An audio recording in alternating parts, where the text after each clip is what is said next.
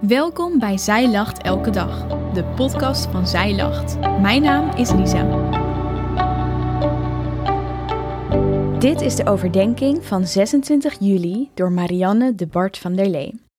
Als je het boek Prediker leest, weet je niet of je er blij of verdrietig van moet worden.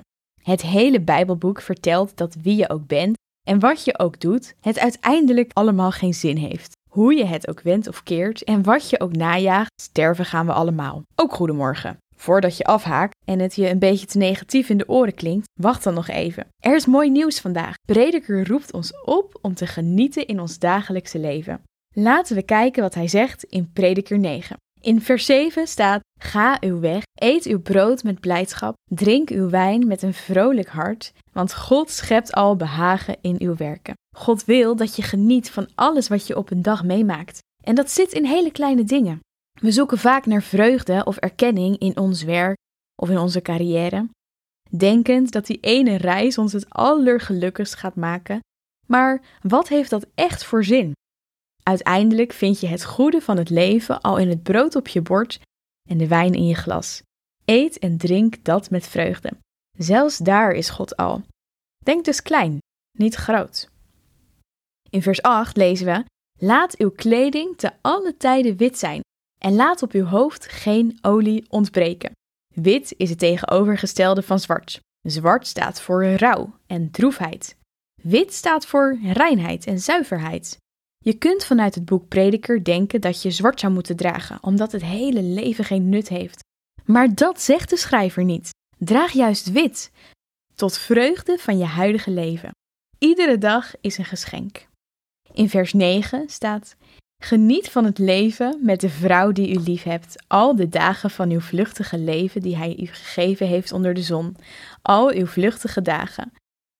Want dit is uw deel in het leven en bij uw zwoegen, waarmee u zwoegt onder de zon.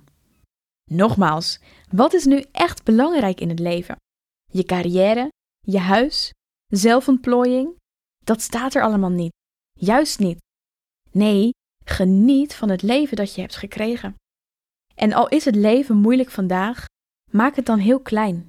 De zon op je gezicht, die ene kleurrijke bloem tussen het onkruid, lachende kinderen, een knuffel van een geliefde.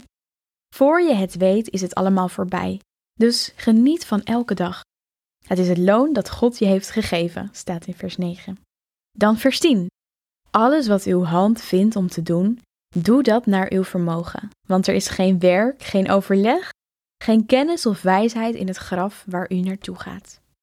Op dagen dat ik geen overzicht meer heb, mijn huis een bende is en aan mijn to-do-list geen einde komt, komt deze zin nogal vaak naar boven. In de MBV 21 staat het begin van deze tekst geschreven als: Doe wat je hand vindt om te doen. Begin gewoon ergens, zegt het mij. En doe dat dan zo goed mogelijk. Uiteindelijk is het allemaal niet zo belangrijk. En toch heb ik met deze zin in mijn hoofd aan het einde van de dag het meeste wat ik wilde wel gedaan. En lukt dat niet? Dan mag je met dit Bijbelgedeelte milder naar jezelf kijken. Want je best doen is al goed genoeg. Als er iets is dat je kunt leren van deze verse uit Prediker, is het dit: leef ten volle. Heb je veel om van te genieten? Doe dat dan. Ga je momenteel door een diep dal en is het moeilijk om ergens dankbaar voor te zijn? Probeer dan vandaag eens de vreugde te vinden in iets kleins. Geniet van de kleine dingen. Juist daar is God.